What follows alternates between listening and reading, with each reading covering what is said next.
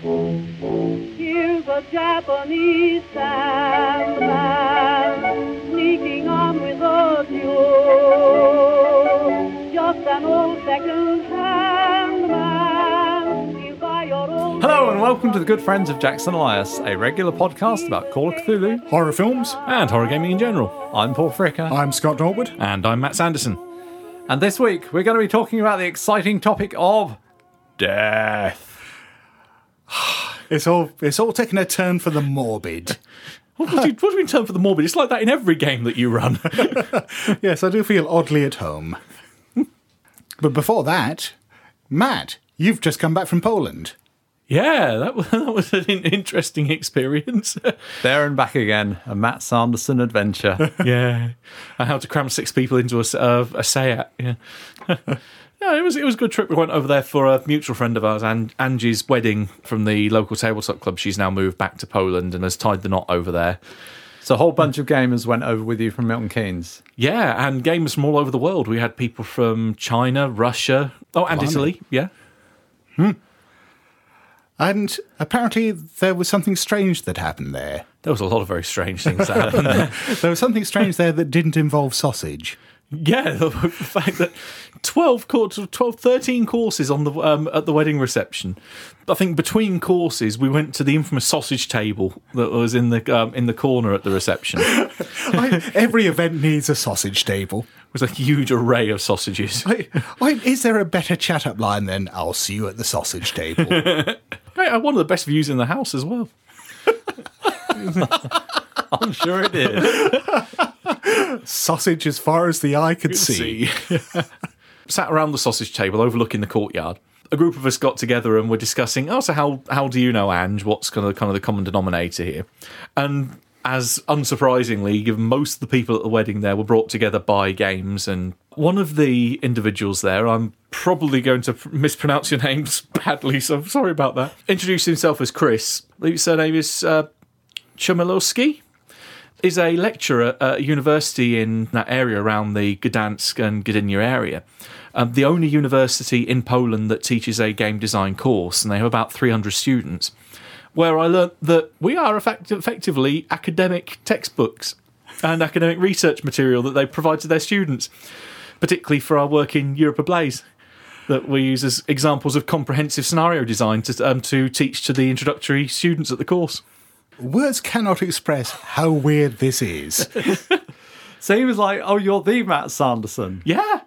It's like full on. Like, can I call you Matt? Can I use? Can I use a first name? It was, it was really full on, full on admiration and fan. It was really, really just bizarre and humbling. So, How wonderful! Blimey.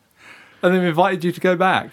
Yeah, um, to do a guest spot in lecturing over there. So they're doing a couple of um, Skype sessions leading up to going over there in person and giving a talk on how I approach game design and um, scenario inspiration and so on. We need to open up the uh, the Jackson Elias Open University broadcasts. we do. Yeah, send them out at four o'clock every morning. yeah, we need to get like corduroy jackets with elbow patches and a beard. Well, you you guys, oh, oh god, I'd need to get a beard. Yeah, It's okay. like something out of the seventies. I'll borrow a bit of yours. yeah, Scott. yeah, I'll share it. It's- Yeah, it. It'll creep over there in time. I'll just read the article. Oh yes. We've just unboxed all the issues of the Blasphemous Tome, issue one, Yeah. that we're going to be sending out to all the backers. And yes, one of the articles in there is my personal guide to beard care. Which, if you're a backer, then you'll know about this because by the time you're listening to this, you will have received your copy. The one story that the magazine doesn't tell, when we sat there the week beforehand saying, uh, Matt's doing the layout, I was doing the final editing, and uh, you're, you're printing it, Scott? Yes. And in Scott's words, and you'll, you'll confirm this, Matt, he said, Yes, I'll print all on my laser printer. My Take du- me duplex laser printer. Yeah. duplex laser printer take me one to two two? hours. one to two hours. Uh, To, to, to be fair, the printer is 20 pages per minute. It, yeah. Those are long minutes. Yeah, in theory, it's 20 pages per minute. When it comes to printing the Blasphemous Tome, it's one page every three fucking minutes. Oh. It is blasphemous. oh, God, yeah. Oh, it's certainly blasphemous. How many days did it take you to print them? It, yeah, it took me three and a half days. and, and repairing your printer how many times? well, that, that was printing the cardstock cover and the paper jams and. Oh, anyway, sorry, I'm, I'm, So, I'm, I'm having flashbacks here. So, if any of the listeners do have any contracting work they want to put out to Scott, you know, printing work they want done, you know, like brochures for the European election or anything like that, Scott will handle all that, won't you, Scott? yeah, j- just give me a year's lead time if you want more than a dozen printed. Well, thinking of uh, books and other blasphemous tomes being um, approaching people's doorsteps.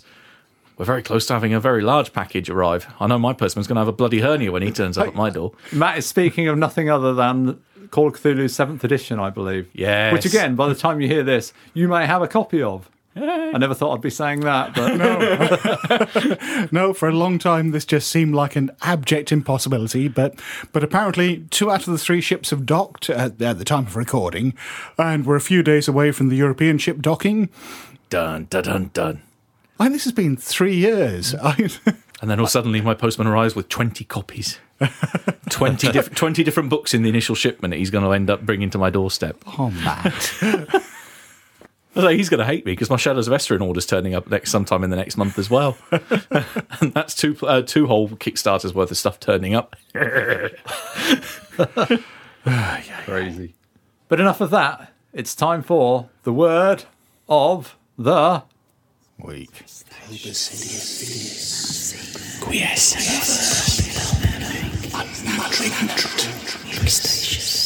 And now, the Lovecraftian word of the week.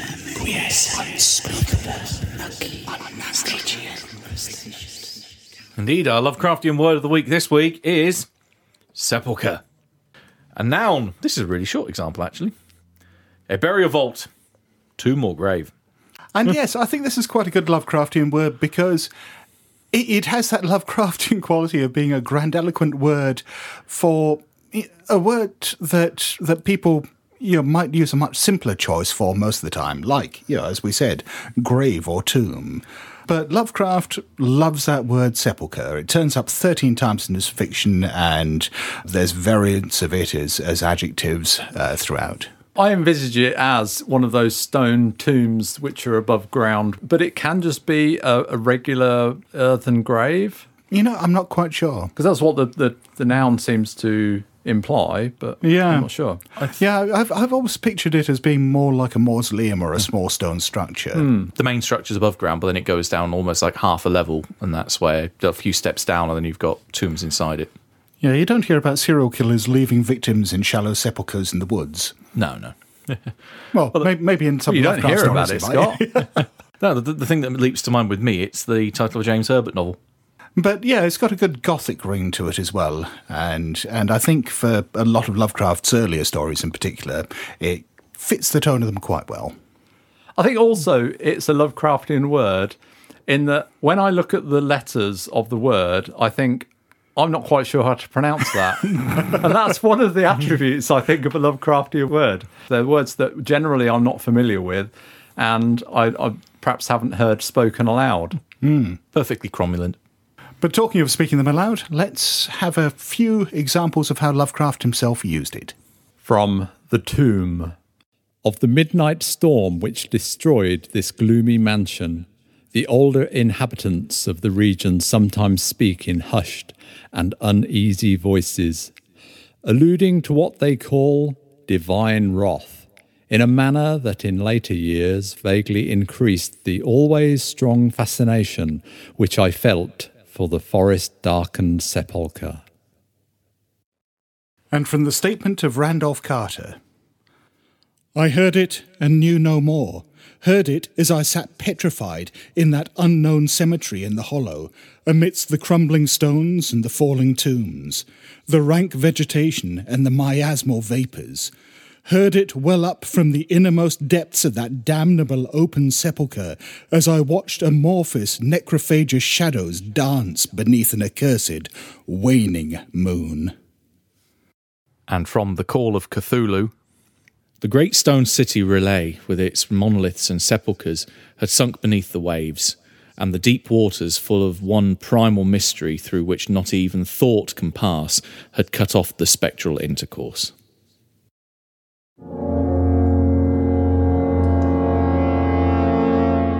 But now let's move on to our main topic as we dice with death.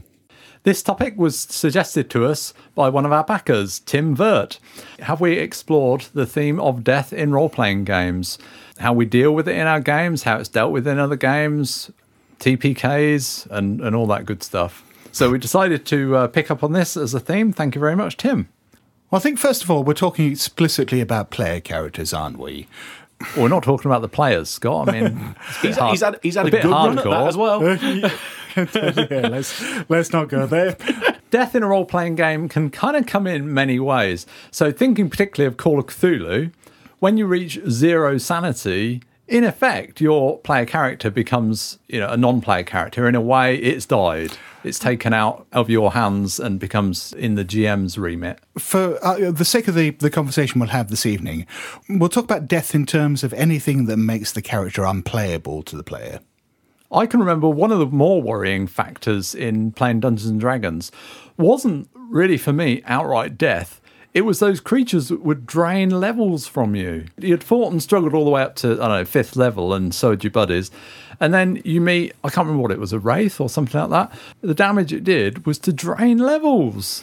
And you get some of that sort of in Call of Cthulhu as well. I mean, for example, Dark Young, they drain strength. So you're not just dying by uh, losing hit points and taking normal damage, but you're having the life sucked out of you. Other attacks may drain power or even intelligence. You know, certain drugs and poisons may do that. And in the end, if your character is left as a withered husk that isn't capable of independent movement, uh, whether their mind is destroyed by you know, some strange chemical from beyond, it doesn't really matter that, you know, in terms of them being playable characters generally, they've still got a pulse. For the game and the narrative and the players, they might as well be dead. I was thinking you almost had that experience when we played Horror on the Orient Express. That was even just in character gen, rolling on that table from Green and Pleasant Land. Oh my God, Yeah, That, that, that took away a lot of levels for You me. rolled on a table for all the war injuries that you'd sustained during the First World War, and I rolled pretty badly. You went into war of almost a superhuman being and came out, well, a shadow of your former self, weren't you? oh, Yeah, I had lung damage and that was it. It was a mustard gas attack. Yes, that was it. I had loss of constitution, loss of strength. Yeah, numerous um, debilitating factors that You- were you- applied to my character before I even got to play him. You did end up with a cane that did more damage than a gun. I remember that. I did have a super cane. Yes. Oh, God.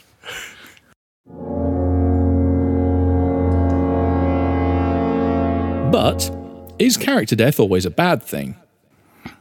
Well, certainly death as a prospect hangs over a lot of role playing games as a threat. Certainly, there are plenty of genres where I think it would be utterly inappropriate. Any game that's about interpersonal relationships where there's no expectation of violence, then death isn't really something that you're you're pushing towards, and there's generally no mechanics in the game to support it. yeah, in some of those smaller, kind of very focused games, they may not have a, a even a damage or death mechanic. And similarly, I would have thought if you're running a game for children, depending on the age of the children, if it's young children, you may not want to have player character death as being an option there. Even if you're playing in a game where death is an expected part of it, people still get attached to their characters. And, you know, I've certainly seen people have bad reactions to having their PCs killed. I think there are different expectations in different games. I think if you're playing modern D&D, then you can if you're playing in a kind of optimal fashion, you can expect your character to last quite a long time and, and accrue levels and, and power and, and treasure and so on.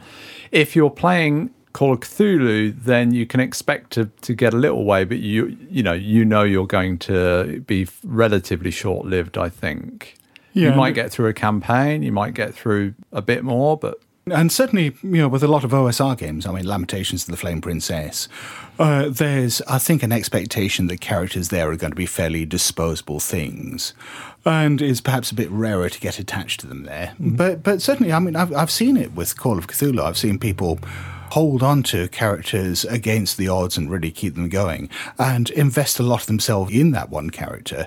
When that character dies, it's a significant thing. I think there's a fundamental difference in mindset. Some people come to the table and their character is quite disposable, and it's a bit like having an old car that you're quite happy to drive into the ground but have fun doing it. to buying a brand new car and being worried about every single little scratch or dint in the paintwork or uh, you know and you never park it next to any old cars because they might open their door and dent it i guess you can go to either extreme Yeah. and be kind of overly protective about your character or overly uh, reckless Yeah, I mean, certainly overly protective, I find, can lead to some fairly dull places, Eh, particularly with a game like Call of Cthulhu or Dungeons and Dragons or the variants, where your characters pretty much advance or you know make progress in the scenario by putting themselves in danger when you get people who really don't want to risk that character death then it can be quite paralyzing You know, I have had situations in, I'm thinking particularly Call of Cthulhu games, where a player has been playing their character, they're not particularly reckless, they've been playing them for a long time, and they take some form of action. And I step to one side as, as GM and sort of say, you know, if you go down this course of action, you're probably almost certainly going to die.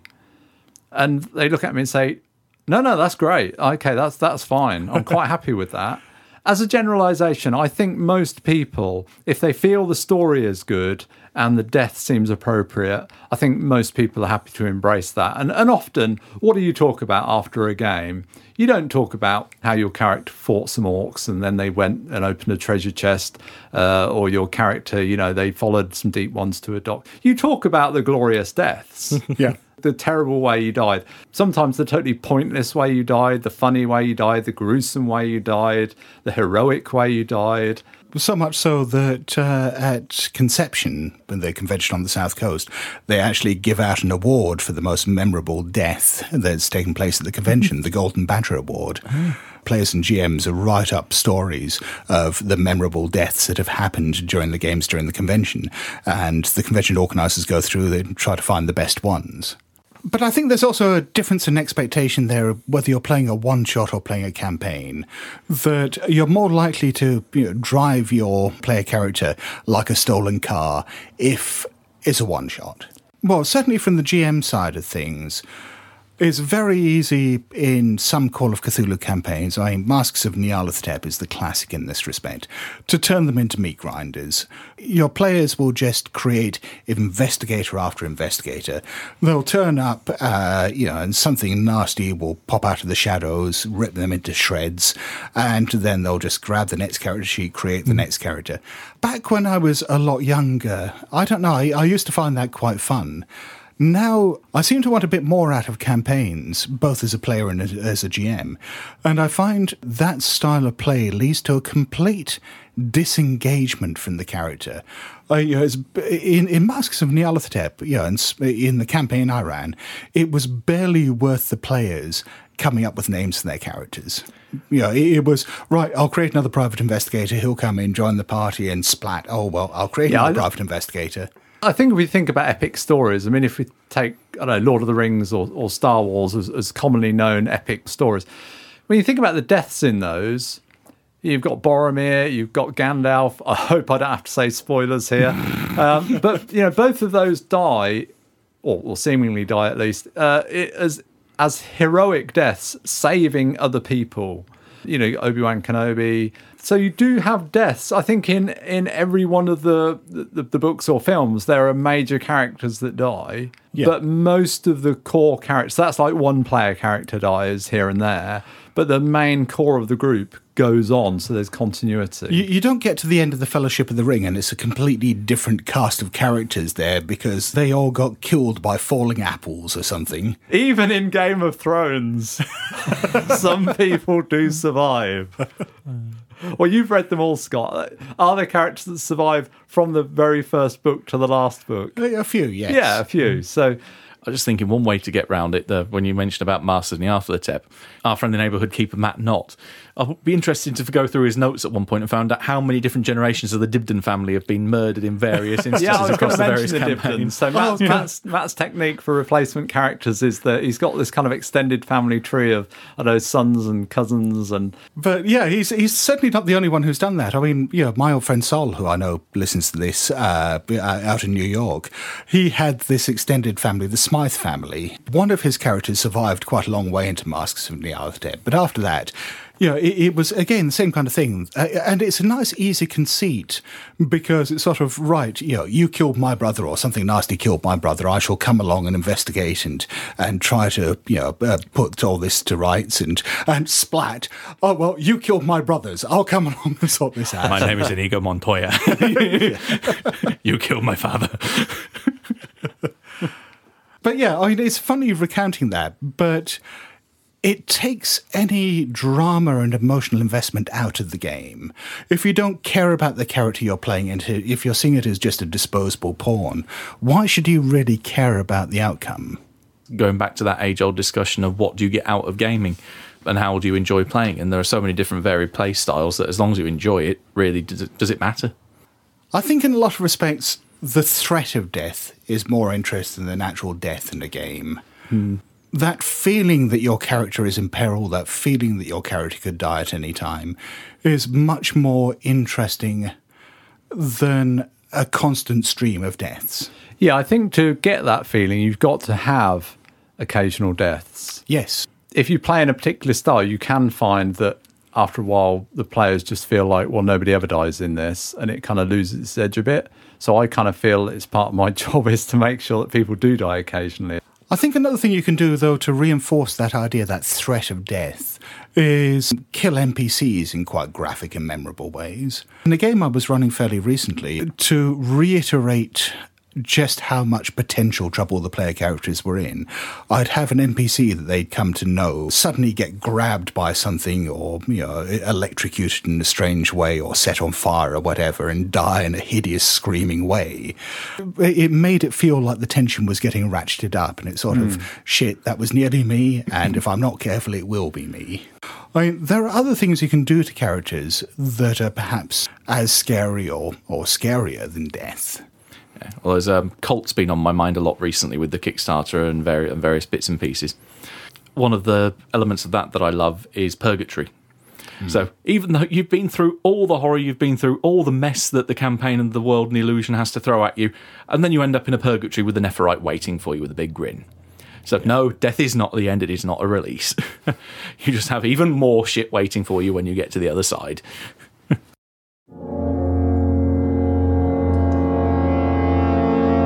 Well, now let's take a look at how different RPGs handle death.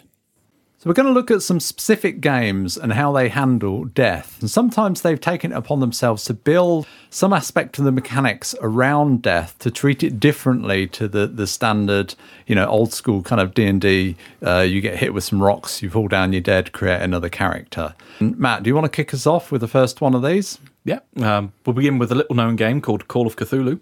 There is obviously a lot of character death in there, as we've as we've discussed. But one little used rule that's in the Dreamlands source book revolves around the dreaming skill. It's a way to say cheat death, but have a little bit of your character still usable. That if you succeed a dreaming roll at the moment of death, your dreaming self appears in the Dreamlands this is something that I know that Paul used in Walker in the Waste. It's how I managed to cheat the rest of the party, taking me out on the ice and shooting me in the back of the head. That I ended up just saying, no, I'll walk off onto the ice and I, I might be gone some time. Haha, I'll sit and freeze to death and then spend all my luck on my dreaming roll. Haha, bitches. it's not so much a cheat death, it's just an extension into a different type of game because the Dreamlands is a very, very different game to the rest of normal Call of Cthulhu. So you could store eight different people could store up a character in that, and then you could run a game based around those uh, characters in the Dreamlands. That's a really good idea. Why has, why has no one ever thought of that, Matt? A fairly simple thing in a number of the variants of Fate I've looked at. You've got health tracks, and the idea is when you you get down to zero, you know something bad happens. And there are a few different ways of mitigating that in the game. I mean, one is the very obvious one of you just define what running out of your health track means. So you know instead of your character being death, it can just simply mean they're captured or incapacitated or knocked out. Another is the idea that you've got consequences. So instead of running off that track, you can sort of say that, right, I'll take a consequence and I'll sort of buy off some of that damage. And it could be a mild one of something like, yeah, I, I'm mildly concussed, all the way up to a fairly serious one of, I've lost a leg. Ars Magica took a different approach in that the characters are still open to death, but they took on this form of play they called troop style play. So as a player, you would have several characters within the game world. So you'd have your magi, who was a, a powerful wizard character. Uh, you'd have a companion who was a kind of a, a mid-level Aragorn type kind of companion to the, the player's covenant.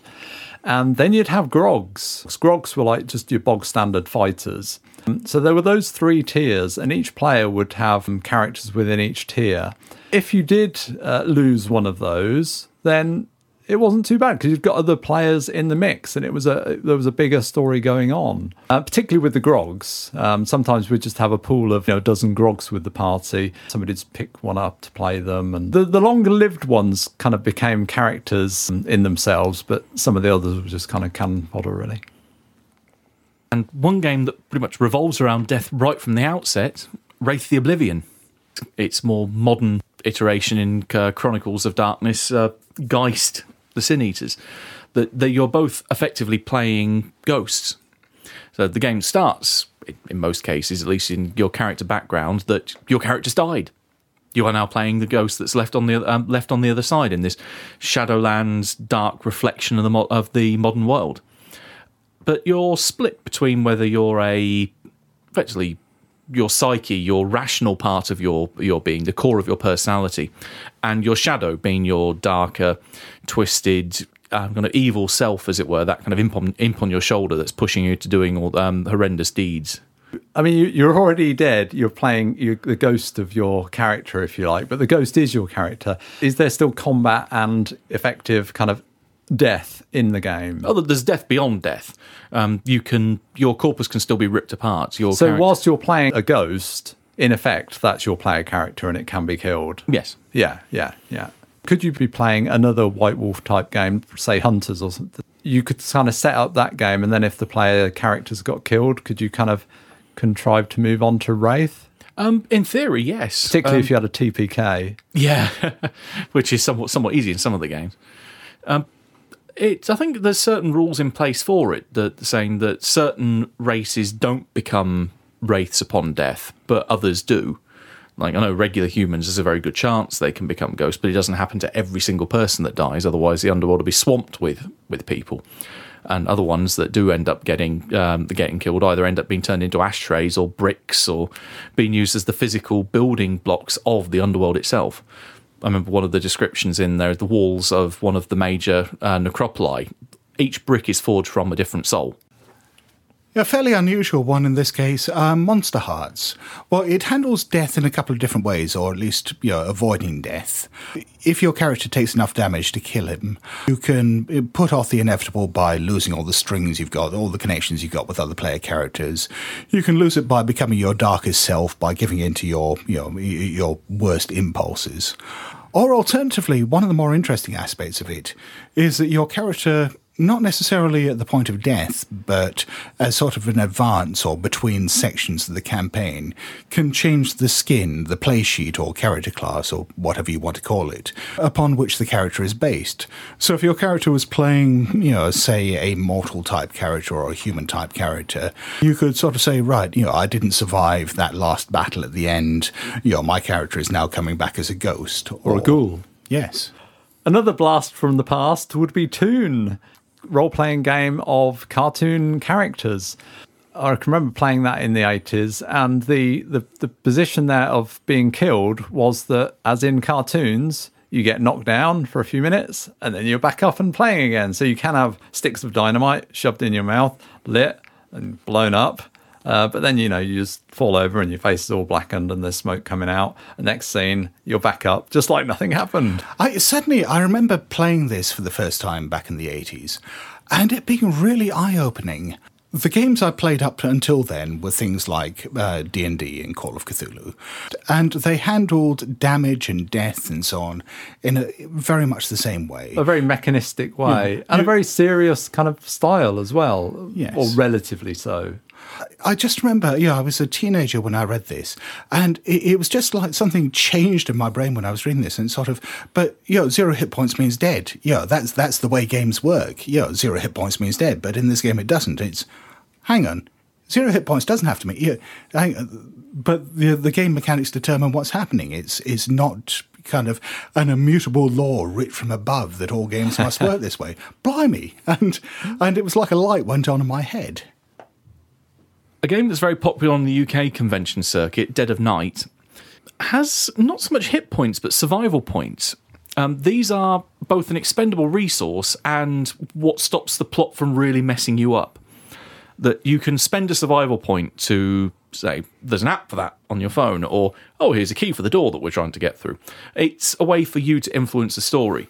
But when those have run out, the story story influences you. Yeah, they're very much kind of plot armor, aren't they? Yeah. And, you Yeah. Can, and if you want to hear more about Dead of Night, tune in next time. Well, not next time, in a few times in the future. And we'll be doing a show specifically on that topic. Yeah. Yeah, one of my favourite games, Jaws of the Six Serpents, does something a bit similar to Fate. It's, more fun. Uh, the, what it does is um, every time there is a fight, the GM either states or agrees with the players what the stakes are in that. So, you know, let's say that you're having a fight with a bunch of bandits who have jumped your group as they're leaving the market. This isn't a particularly important fight. The GM's just put it in there as a bit of action. It's just meant to be a quick punch up so your characters get a chance to look cool. At the end of it, you, you sort of say, not only is death not on the table, but you get to wipe away all the damage as soon as you've had a chance for a breather. For slightly more serious fights, if uh, you know, if you're up against you know a, a fairly major NPC or in a particularly dangerous situation, your character can end up with lasting scars and consequences from it, and they don't recover quite as easily. And then, say you finally met up with your nemesis. You're there having a fight on a rope bridge over a volcano. You know, scimitars at dawn, and you know th- this is this is what it's all been building up to. Th- oh, then and only then is death on the line. Dogs in the Vineyard handles death a little differently, and it's a little like you were just saying with Jaws of the Six Serpents, in that when you come to roll dice as a player character, you decide how far you want to push things. So it starts off usually, or, or the first level can be just verbal confrontation. And if that goes badly, fallout or the repercussions of that are relatively minor. Uh, and then you can push it to um, physical conflict. Uh, and ultimately, all the way up to, to gunplay, death becomes quite possible with fallout from guns at that point, you've chosen to escalate. You've chosen to get your gun out and start uh, pushing it in that direction. One of the things I really like about this system, which is you don't roll that fallout until after the fight. So let's say that you do have a raging gun battle going, that you have escalated to that and the bullets are flying, and your character gets shot. You roll the fallout at the end of that, so you actually get to the end, you complete the fight, you may win, you may lose, but then you roll the fallout, and that's the point at which you realise whether your wound has been fatal or whether it's going to scar you for life. providing another get out clause um, the good old classic d&d has a couple of ways in which you can cheat death. Um, normally via magic the fact that you can have resurrection spells reincarnation spells that there's always a way to go no that wasn't quite the end just Yeah. drag them back to the table But particularly with that game, you've been accumulating all this this gold and wealth and magic items and everything. So you know you can actually make use of those to perpetuate your character, which I guess is is quite a clever thing. Actually, thinking about it, you don't really get that in in many other games. Yeah, you do as well a little bit in RuneQuest. You know, you get resurrection in there, uh, and you know, you RuneQuest. Or maybe I should say in other genres. Then Yes. you get it in that fantasy kind of genre. Hmm. there is a resurrection spell actually thinking about it in call of cthulhu as well Yeah, but generally does it's not your D and D resurrection. No. oh no no it's ye liveliest awfulness but Yeah. it's still a way of bringing back some of you Yeah, but I always liked the reincarnation spell in in AD&D, where you'd roll to see what your character came back as, and it was it's the classic. Yeah, the good news is your character's not dead anymore. The bad news is he's a badger. yeah or a squirrel Yeah.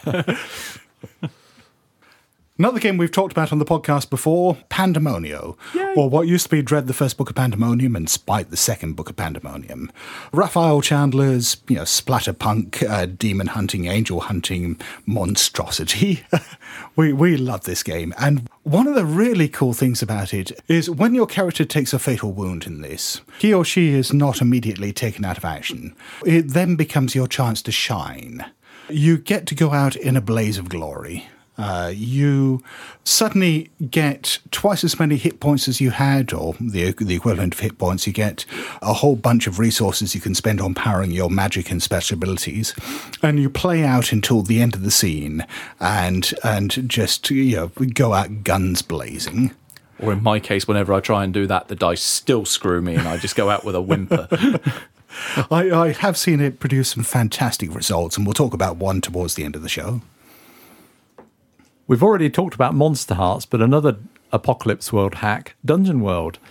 When you die as a player character, there's a death move on your character sheet which you can invoke, whereby you make a pact with the DM, I think, with the with the person running the game, and they'll offer you something, and if you accept, then your character can kind of come back from death. Yeah, I think you're actually bartering with death itself. Yeah, maybe a deity, maybe the character of death. Um, and you make some kind of deal, you know, you, okay, I'll, I'll let you go back to living, but you have to do this thing for Yes. me. Yeah, I've never I- actually got to play that, but it sounds pretty cool. It's not an automatic success. No, Uh, no. Yeah, you've still got to roll for it, and there's you know a reasonable chance that your character won't actually do this. But yeah, if you roll well, yes, you're back from the dead with a mission. so you might be dicing with death. But um, in Geiger Counter, even if your character dies, which is is almost certainly going to happen, it's a survival horror game. The player themselves doesn't get left out. That even after their own characters died, they become part of the part of the adversary. They become, say, the part of the zombie horde, the alien invasion, whatever it might be. Um, that they are suddenly the ones inflicting the pain upon their former fellow party members. So that's almost a gearing mechanism, as with Dead of Night. As it, with Dead of Night, you're you're spending your survival tokens, so your kind of defense against the plot is getting less and less. With Geiger Counter, as you go through it, the side of evil is kind of accumulating players. Really, the, Pretty the, much, the odds are stacking up. So if you're the final girl, if you're the last person standing, everybody is now against you. Pretty much. All your players belong to us. A less mechanical example comes from Ron Edwards' uh, supplement for sorcerers, Sorcerer and Sword. Deals with the the idea of death in a very genre appropriate way, which is, you know, your character either dies, in which case, you know, he or she is dead in, you know, the classic way that you'd expect in a role playing game, or alternatively, the remaining player characters may decide to embark on some kind of mission or quest to pass beyond the veil of death and, and recover their character, uh, or recover their fallen comrade as happens in a few sword and sorcery tales. It's, it's just an idea that appeals to me greatly. It's not something I've ever got to use in play, but it's something I really want to do at some stage. It's A very Greek myth. Yes.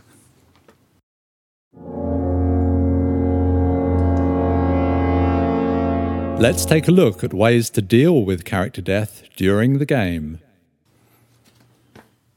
If we accept the fact that characters are going to die during the game, there's the little matter of what happens to the player of that character. Does he or she just sit there watching everyone else have fun? Do you find some other way of getting them involved in the game? You know, some of the examples we've just talked about with, with different games have got mechanics built into them to keep those people involved, but it's not a given. I learned a valuable lesson at a convention a few years ago when a player character got taken out of play. This is a four hour session. They got taken out of play maybe within half an hour to an hour. And the poor player just sat there at the table doing nothing because their character effectively had been turned into a vegetable. That there has to be an engage something for the player to do throughout the vast majority of the game session. That isn't necessarily to say that you fudge dice rolls or you fudge the circumstance and say, "Oh no, we'll retcon that." Well, that bit that didn't happen. You put the, or at least I put the three, the really dangerous fatal stuff towards the end of the um, the end of the one shot, so everyone has a good run of being able to get to that point. That up until that, they're not necessarily safe. They'll get bumps, they'll get bruises, they'll get scraped, and they'll get gradually that erosion of their safety up until that point. Some will arrive at the final confrontation better than others. It makes it more uncertain as to how they're going to fare in said final final confrontation. The only caveat I'd offer is that as a GM, you can never guarantee what the players are going to do. I can think of a few occasions. I mean, there's one comparatively recent one from a few years back where I was running a one shot I'd written where there are some very, very dangerous things that crop up during it. And one of the players decided that they were going to split off from the other group, uh, the rest of the group, and go off and poke the bear. I was desperately trying to find ways of keeping her character alive, but she just happened upon a series of circumstances which I hadn't necessarily anticipated, where you know, the outcome was just going to be death.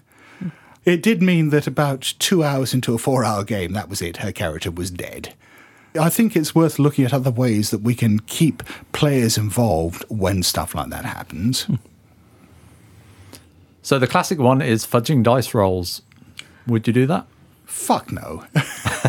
no, I'd, I'd be selective as to what type of dice I use, but I wouldn't alter the result.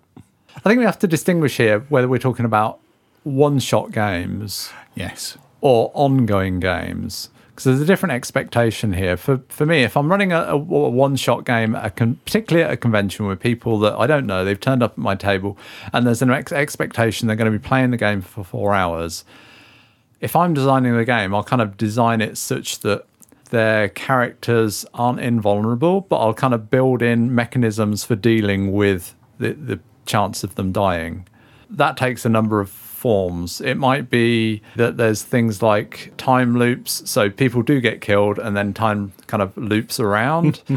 you know, it might be that, that people get shot and then they realize that actually, oh, I thought I'd be dead now, but I'm not. What's going on here? Hmm. I've kind of tried to build those into the scenarios so that I know even if people act recklessly or murderously to one another, they're not going to stop the game. Because I think the main thing that concerns me isn't character death, it's the death of the game. Yes. And I think mm-hmm. having several people killed or, or even one person killed, that's killed the game for them, unless the game is built in such a way that it can survive that.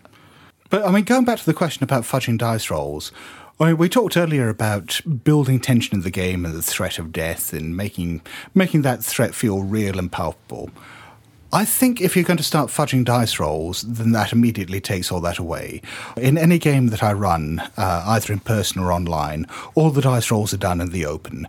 I'll state to the players quite often, you know, what the stake is or, you know, what, what is going to come up as a result of this dice roll.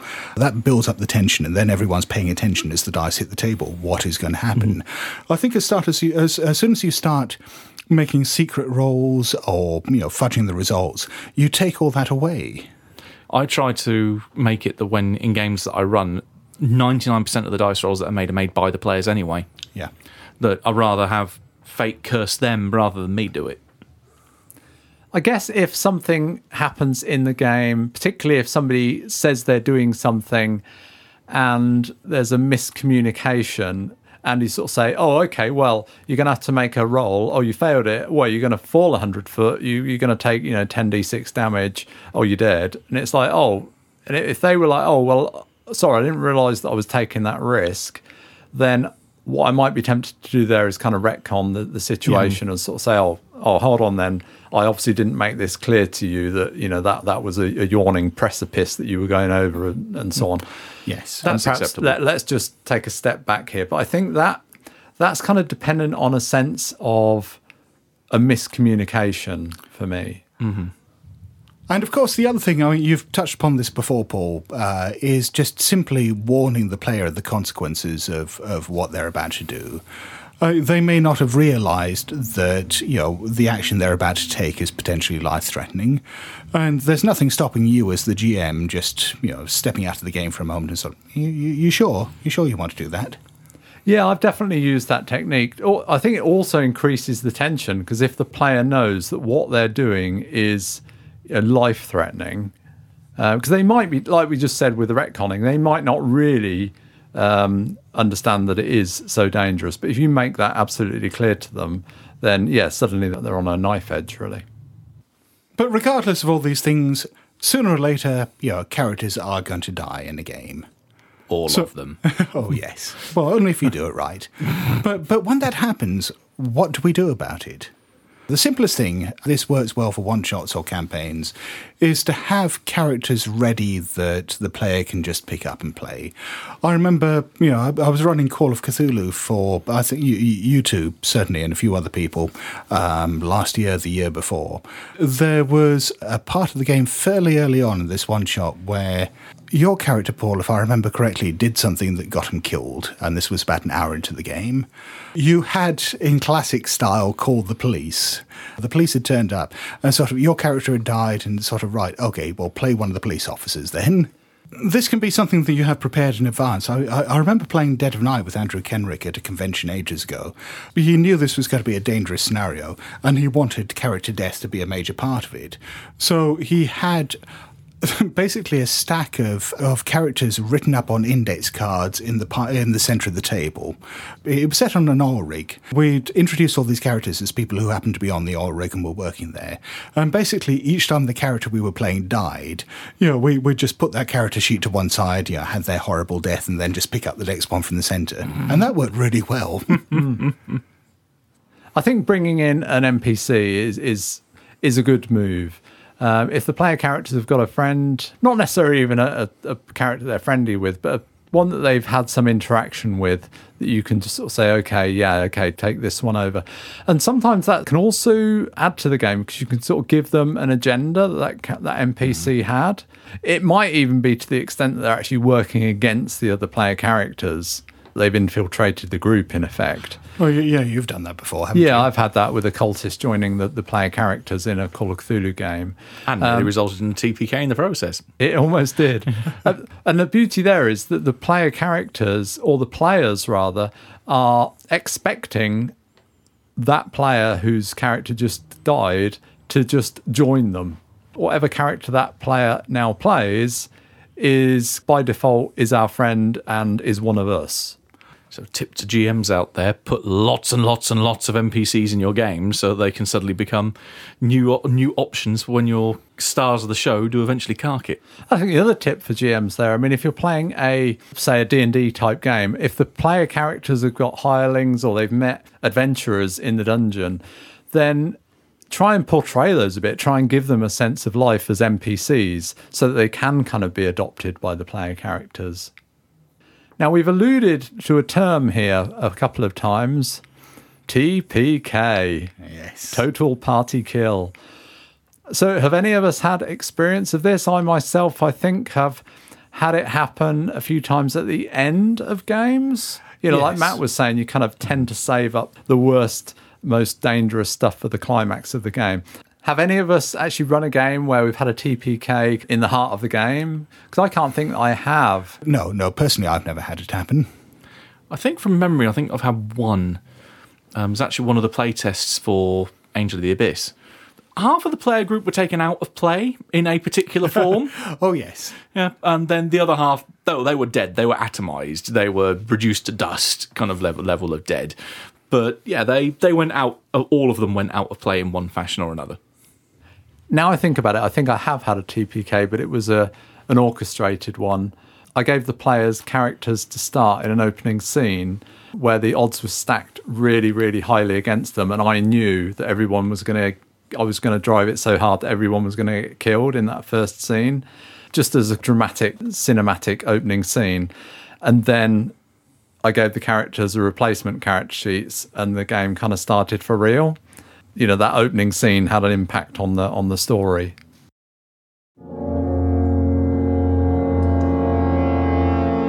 And now we have a look at making character death meaningful. It never is. Ever. Well, first of all, let's acknowledge the fact that not everyone likes or relies on the fact that player character death has to be meaningful in the game. I remember having conversations years ago with people extolling the virtues of RuneQuest because, you know, you can be playing a rune lord or a rune priest who's, you know, really powerful and experienced and so on, and then, you know, a trollkin with a slingshot, you know, can turn up, get a lucky shot and kill them in one blow. And I've had that in Unknown Armies. An NPC rolled zero one against me, headshot. Again, yeah, that, that sort of adds the gritty, grim realism, the threat of death, and so on. But it means that you you're introducing that possibility that death can just be a random, meaningless occurrence. That you can have what should just be a mook fight or you know a barroom brawl or something like that, and suddenly this established character is just dead for no reason. Hmm. So we talked about heroic death. How can we ensure that character death is heroic? I, I guess the answer is we can't ensure it, but we can aim for it. Yeah, it depends on the game. You know, some of the games we talked about have got mechanics, which means that, you know, like we we were talking about with Jaws of the Six Serpents, unless it's a really meaningful fight, death isn't on the table. So that means that we can guarantee that any death in that game is going to be a meaningful, heroic one, because we've, you know, we've just stated that there will be no other types of deaths. Yeah, sometimes a an accidental, almost comedic death is meaningful in that it's memorable and you know resonates with you. I'm thinking of when we played Walker in the Waste Scott. In the design of the scenario, there's uh, the chance of falling down a crevasse in the ice that opens Oh, up, yes. and Steph's character failed the roll and there's about there's a sequence of about four rolls there's Uh, there's yeah, chance of falling in in then row, there's a yes. chance of I don't know making a dex roll to grab, and then there's a jump roll, and then there's a and and you have to fail about four or five rolls sequentially to actually die. Well, if I remember correctly, it's, yeah, it wasn't even just failing all of them, some of them had to be fumbles. it was a staggering ro- sequence of rolls that led to her death, and that was very uh, that was like first or second session, Yeah. and she was out. But it was very memorable. I mean, it was great. That that reminds me pretty much exactly how I went out in Beyond the Mountains of Madness, climbing up that bloody ice sheet. Like, I'll give us a percentage roll of how far up the rope were you when you fell, ninety nine, and then failing every single roll to try and save myself by grabbing onto the rope where I would land. And again, a similar thing, like four really high rolls, stroke fumbles in a row, and that was it. Character's gone. Just when we get to the interesting shit on the ice. Yeah, and this is, you know, it goes back to the idea of, of being careful about when you ask for roles like that. One of the reasons I've got such a bugbear about meaningless deaths is I remember the first ever long-term campaign I played when I was at university uh, was a D&D game. And I had a character that I'd kind of gradually built up. He'd been through all sorts of trials and tribulations. You know, eventually made it to the heady ranks of fifth level, and yeah, I, I, felt like I had quite a lot invested. And at some point, we were just going to, you know, from point A to point B, and it involved going over a mountain pass. The GM just on the uh, the spur of the moment said, "Oh yeah, but can everyone make a dex roll?" And it's sort of, mm, okay, no, failed. Uh, all right, you fall off the cliff, you're dead. Okay. Goodbye, thank you for coming. Yeah. Uh, no, no possibility of saving myself. No, no, you failed the dex roll. I think there's a danger in role playing games in that you've got a damage mechanic and anything that might lead to death, you know, like me driving up to Tesco now, people regularly, you know, every day, people die in automobile accidents. So the characters say, oh, they're getting in the car and driving somewhere. In the GM's head, there's something sort of saying, oh, that's potentially life threatening. Well, yeah, but do they need to roll for that? Really? Is is that going to be interesting? Well, it's not even potentially life threatening. I think it's more insidious than that. I think it's, oh, they're doing something which involves the use of a skill and they should roll against that skill, even if it's not important. The GMs are maybe not even thinking at that stage, oh, you know, is failure going to be life threatening? And then, of course, the failure comes up, and that means that you then have to go through with the consequences in that roll. And the consequences of that roll mean dishing out damage. And, oh, suddenly someone's dead over something that was completely pointless. And the classic one there is really the, the climb skill, isn't it? Mm-hmm. or jump. Because that is something, climb is something that is a skill that one can learn and kind of suggests every time you do any climbing, that skill needs to be tested. By, by necessity, you're getting higher and falling and taking damage. Yeah, so it feels like in if you're playing with the wrong GM, putting climb on your character sheet is just an invitation. Kill my character. Yes. Mm-hmm. But when we're talking about meaningful deaths, I guess we are talking about uh, kind of heroic sacrifices, facing down against your nemesis, you know, the big battle to save the world at the end of the campaign.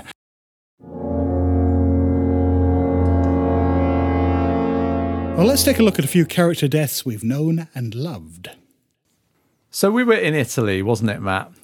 In Yeah, or in in- Express. We'd made it all the way down to there. I think it's Venice, I think, wasn't it? Yeah. and we'd rode out to the island. This wasn't even a core part of the, the scenario, I think. I think this was something Matt Not, our, our generous keeper, elaborated on for our own uh, enjoyment. Actually, was it in- was a really good bit. this was indeed a sidetrack. Yeah, Matt Not, he loves a ghoul. So, you know, there weren't enough ghouls in, in the game, so he had to introduce some. And then there's, there's these, uh, it's a graveyard, so hey, they're going to be there. There's a sepulchre, right? Yeah, it is in fact a sepulchre. Yeah. And uh, so we creep into it, and there's the, all these coffins on shelves. And for some reason, I think we'd heard scratching in one of them. that was that was ticking. That it was was, tick. it. Okay, Yeah. so my character, he's like big and strong, and I'm like, okay, well, uh, I'll, I'll get that down. And, and I'm like, you know, I got high strength, so uh, the keeper's like, oh, okay, well, uh, just give me a roll, but but don't fumble it. Famous last words. So yeah, okay, I fumbled it. Oh, okay, the coffin falls on me. I take a load of damage, but it doesn't kill me. But shortly afterwards, you know, I am sort of uh, incapac- well, not incapacitated, but when the ghouls attack soon after, I'm the one that gets ripped apart because I can't run away. Yeah, about one hit point and hardly any move. Yeah, yeah, And and uh, you're nicely marination in grave dust as well. yeah. And I'm still on that island. I think I never left. They Bits never of you found here my and there. body. Yeah, funny that. yeah. I think you all ran off and got in a boat and like rode like Yeah. hell towards the mainland. Yeah, because we saw what happened to you.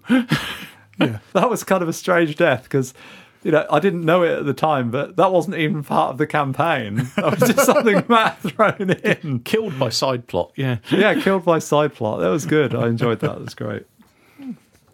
Going back to oddly enough the game where we first met uh, Scott, the uh, the Kult campaign. Louisa's un- a character that was undead at that point, having been I think she was like shot in the face in one scene. Then she was brought back as this zombified character in the City of the Dead, and brought back from Metropolis into the real world as this thing that was just craving flesh and blood all the time. being pushed off uh, a high rise roof and landing as this sentient smear on the ground. she couldn't die per se, but what was left of her was just sat as a puddle on Yeah. the floor. Every now and then getting picked by carrion birds. yeah, speaking of falling off buildings, I, I, I mentioned earlier that um, there was an example from Dread the First Book of Pandemonium, or one of the games that I ran for it, which really, for me, exemplified how cool that rule about uh, character death is. And one of the players was James Mullen. And uh, we had this showdown with a demon, or at least someone who was possessed by a demon, on the top of uh, Broadcasting House. And someone had you know, called a police armed response unit, and there were snipers around, you know, pointing guns uh, at the player characters. They knew if they did anything violent, they were risking their lives. At the same time, if they didn't do anything violent, you know, the demon was going to get away.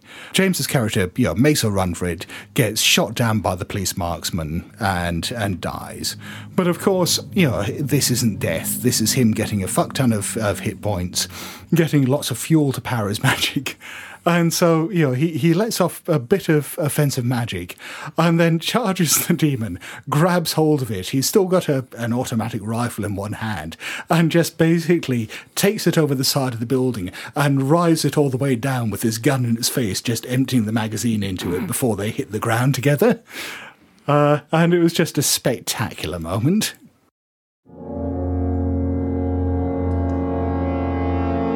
And to sum up, what are our final thoughts about death in role playing games? My views on this have changed an awful lot with age, as I've sort of hinted throughout the, the recording. I was a big fan of the more meat grinder approach and, and you know high mortality games when I was younger. Nowadays, I like to be a lot more selective with death. Both as a player and as a GM, I find those high attrition games to be tedious more than horrifying. I think it's a powerful thing in, in life, and it's an equally powerful thing in stories. And you've kind of got to try to use it to best effect, really. Hmm. I'm talking most role playing games. I mean, there are some games, you know, like, I don't know, Lamentations of the Flame Princess, and Or, or the one that we forgot to mention when we were talking about death mechanics before, uh, which is the classic example of this paranoia. oh, yeah. God, of course, yes. Yes. Yeah, Enter, yeah. enter clone number two. Yeah, I, th- th- that that is that reduces to absurdity that whole thing about nameless PCs because yes, you've just got six clones, and every time your character dies, another one comes in. That's the uh, that's the the gold star of dealing with death, really. I, I've mentioned a couple of things in fiction, but I think one of the TV shows that I've watched and enjoyed that has featured more death has got to be Supernatural. If Sam and Dean don't die in you know an episode, it's pretty unusual. They've been killed in in numerous ways. They've ended up in hell. They've been possessed by demons. They've been possessed by angels. They've been cured. They've been everything seems to happen to them. Or that, that classic line in the musical episode of Buffy of, uh, yeah, th- th- that little throwaway line of, yeah, I've died twice. And it's, yeah, it gets to a certain stage where it's, yeah, all right, we're dead again. It's kind of fun to build those things into your games where either death is heroic and meaningful, as long as it kind of builds the story, I guess. Is it fun? I guess that's the question at the end of the day.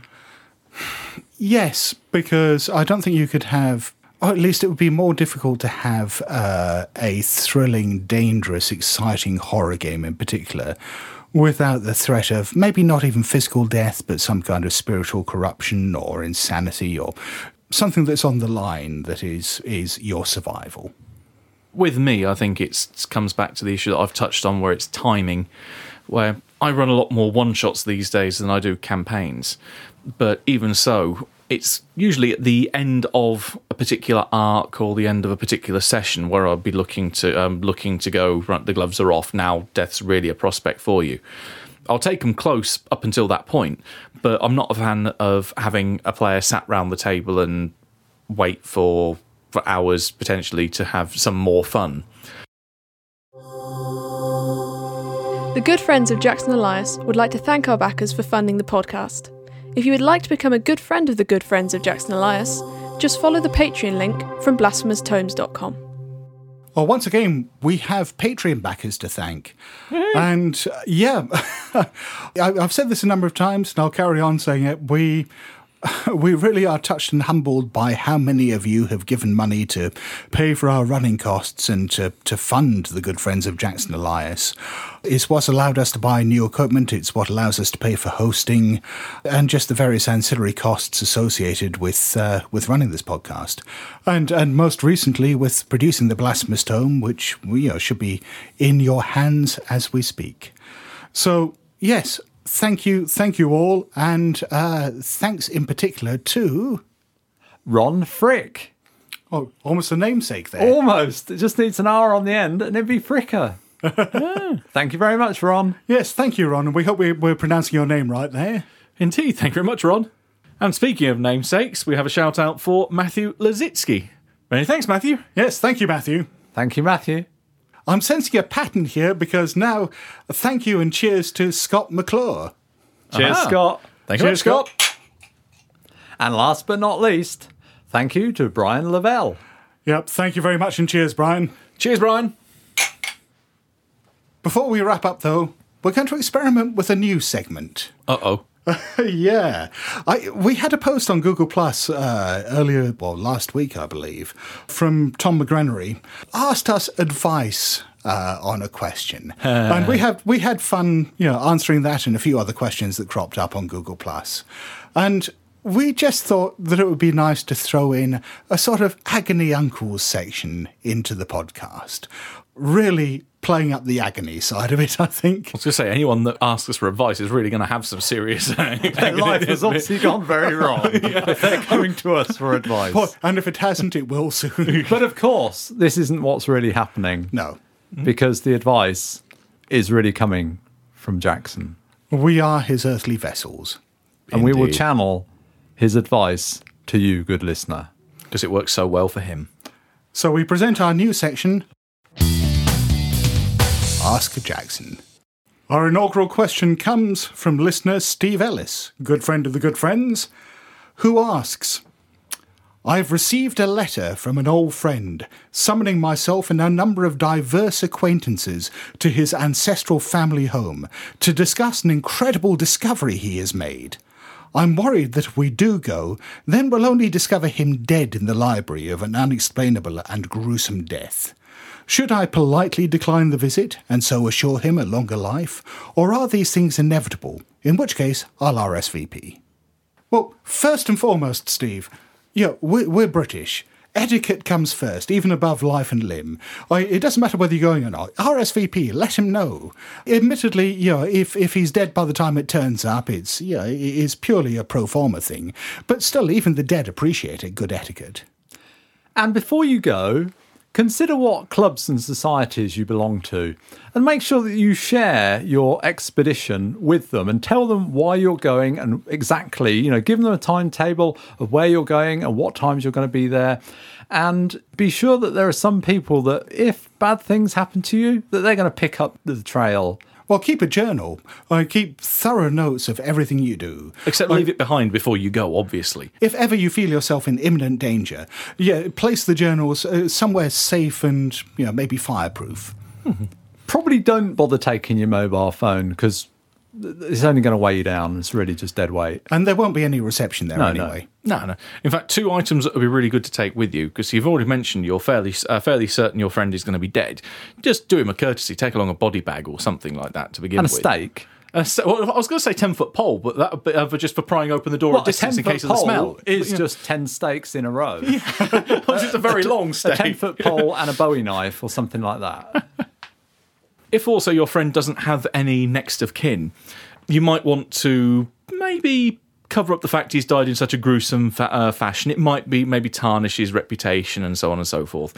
You can quite happily go down the route of uh, what's eating Gilbert Grape and just burn his house down, so that no one has to find the body and see what uh, see what horror befell him, and keep his good name intact and make it all just a just an unfortunate accident. And whatever you do, under no circumstances should you call the police. but other than that, please do call back and let us know how it goes. Yeah, alternatively, we'll find the journal on your body. And if any of you have questions for Jackson, you know, troubling matters that are weighing upon your mind, eldritch mysteries that you need unlocking, or, you know, just the, the normal day to day foibles of everyday life, then please contact us via Google, Plus, via Facebook, via the contact form on our website, and we shall pass your question on to Jackson and share his wisdom with you. Well, chaps, what we thought was going to be a fairly swift discussion on death turned into quite a quite a long debate, really. Well, it's a with strange eons, even death may die. Goodbye from me. It's a cadaverous cheerio from me. And it's a spectral farewell from me. Hello?